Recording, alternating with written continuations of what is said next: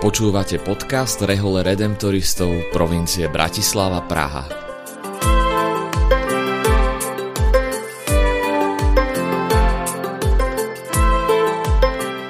Kongregácia Najsvetejšieho vykupiteľa Redemptoristi je rehoľou, ktorú pred takmer 300 rokmi založil svätý Alfons nedaleko Neapola v dnešnom južnom Taliansku.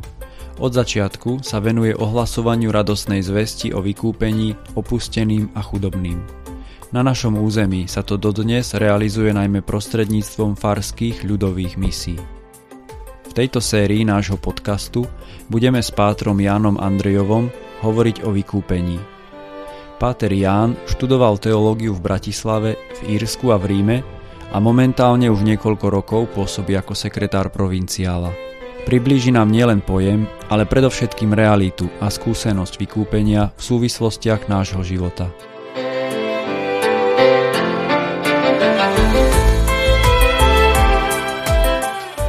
Dnešnej epizóde hovoríme s pátrom Jánom Andrejovom o tom, čo vykúpenie znamená.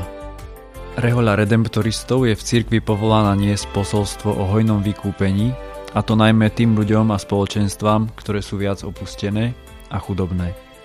V bežnej reči sa však toto slovo vykúpenie spája skôr so záchranou z nejakej zúfalej situácie. Môžeme povedať, že bolo to pre mňa vykúpenie, alebo je tu ešte asociácia s výkupným, ktoré treba za niekoho zaplatiť, aby sa dostal na slobodu. Kresťania tušia, že vykúpenie je spojené s Ježišovou smrťou na kríži za nás. Čo však presne znamená toto slovo? Ďaká za pozvanie k spoločnému dialogu o vykúpení. Som rád, že sa môžeme pristaviť a zamyslieť sa aj na touto témou, aj preto, že sa nazývame redemptoristi, od latinského slova redemptor, vykúpiteľ, ale samozrejme všetci vnímame, že vykúpenie sa týka každého z nás bytostne. Za každým slovom sa skrýva určitý obsah. No jeden význam slova môže byť chápaný rôzne. U mnohých ľudí, a treba to priznať, môže na prvé počutie slovo vykúpenie vyvolávať rozpaky v dnešnom svete. Možno aj vo vnútri cirkvi, ale aj mimo spoločenstva cirkvy. A myslím, že oni sú oprávnené. Môžeme sa pýtať, z čoho som vykúpený. Naozaj potrebujem záchranu a ak, akého druhu má byť tá záchrana. Niekto ma predal a iný znova kúpil. Som teda tovarom. Ako si to neznie dobre dnešnému človeku, pretože ako si sami tej našej skúsenosti vnímame, že častokrát si potrebujeme pomáhať sami. Hovorí sa, že pomôž si človeče, aj Pán Boh ti pomôže. A možno dnes ľudia v takej istote sa odvolávajú na istotu vedy, svoje vlastnej skúsenosti. Preto to slovo môže vyvolávať rôzne konotácie a rôzne obsahy. A nakoniec častokrát sa s tým stretávame, že či je potom človek, ktorý potrebuje pomoc od niekoho, nesvojprávnou bytosťou, ktorá nemá život vo svojich rukách, no hneď sa nám ponúka aj iný pohľad na inú stránku reality života. Poznáme, že pre hľadujúceho je záchranou chlieb, pre chorého liek a zdravie, pre osamoteného druhý človek a život bez strachu.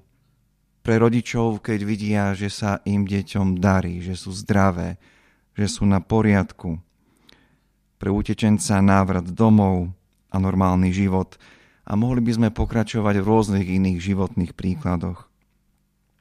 A preto si myslím, že slovo vykúpenie sa svojim obsahom približuje k tomu, čo môžeme nazvať prijatie alebo znovu prijatie dobra, či už materiálneho alebo duchovného tam, kde je človek odkázaný na inú osobu, kde potrebuje inú osobu.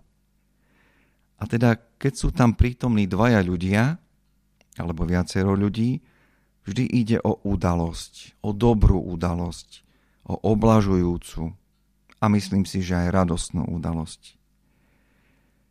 Keď som pripomenul, že vykúpenie môžeme naozaj vnímať ako stretnutie sa dvoch strán, ako udalosť, živú udalosť, kde je núdzny a ten, kto z núdze pomáha. Je to udalosť dvoch živojúcich, žijúcich, existujúcich ľudí samozrejme.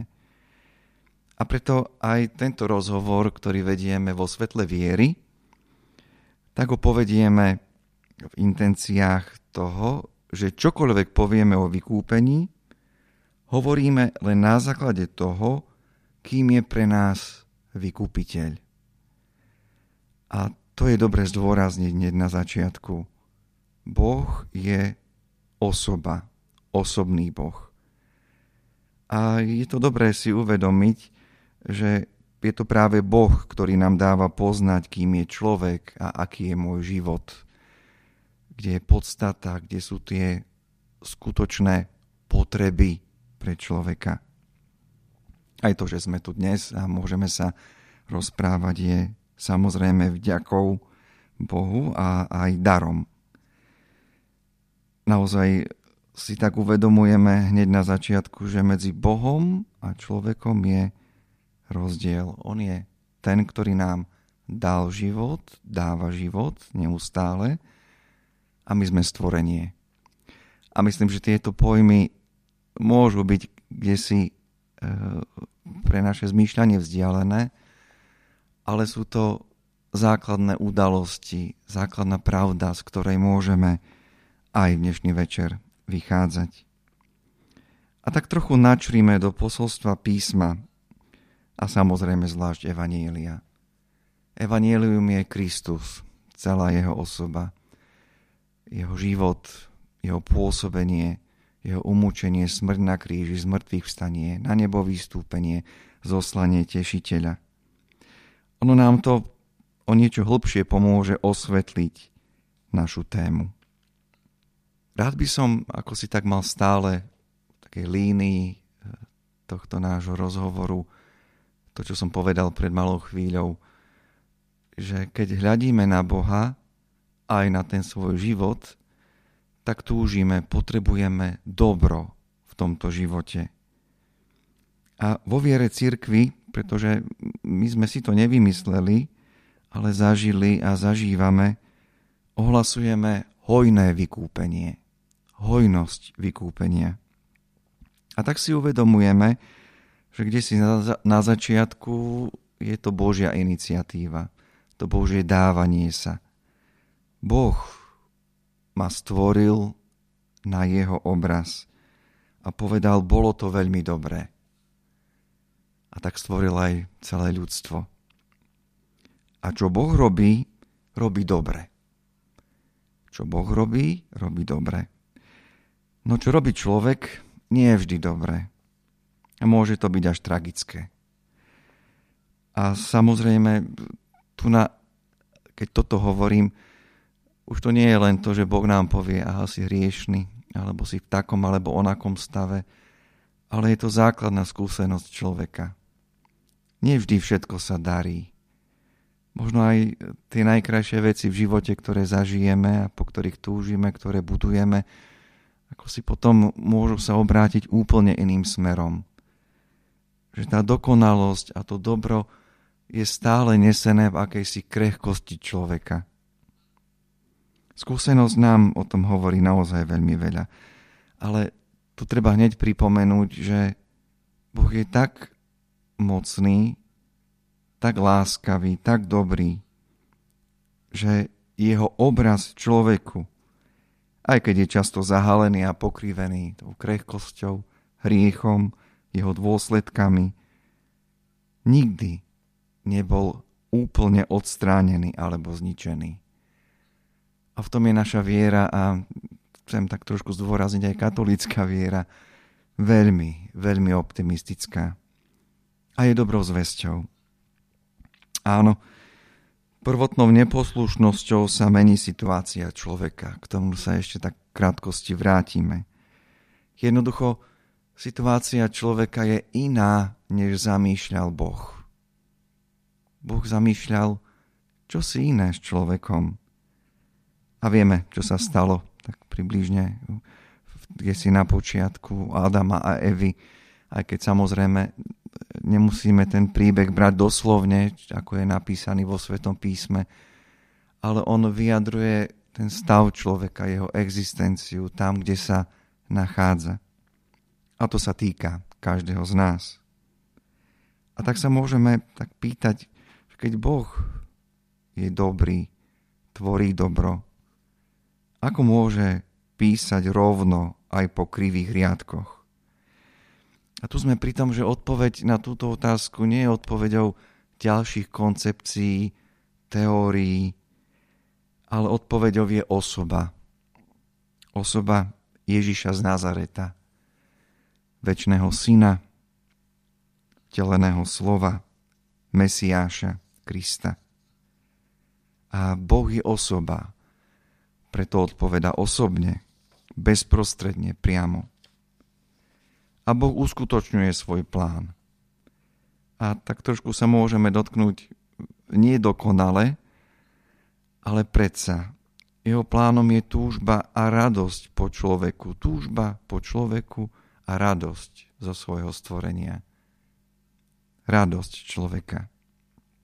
Spomenieme nejakú chvíľu svetého Irenea z Lyonu, ktorý tak veľmi jasne vystihol, čo je slávou Božou, čo je jeho vôľou. Živý človek. Živý človek. Boh tým, že prichádza k nám ako človek, nemení svoj plán.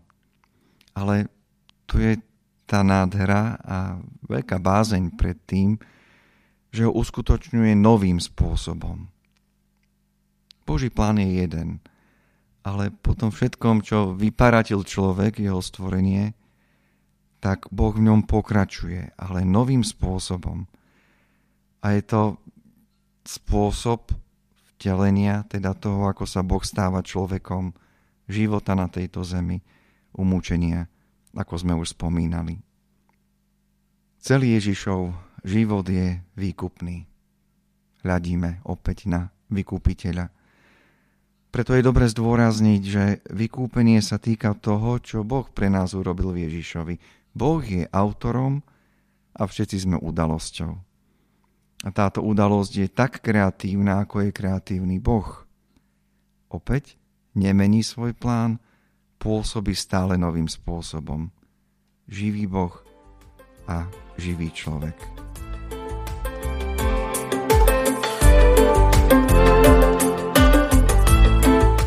Rozprávali sme sa s pátrom Jánom Andrejovom o vykúpení. Moje meno je Lukáš Michalovič a som členom formačnej komunity Redemptoristov v Bratislave. Pozývame vás vypočuť si ďalšiu časť podcastu Redemptoristov, v ktorej budeme v rozhovore pokračovať.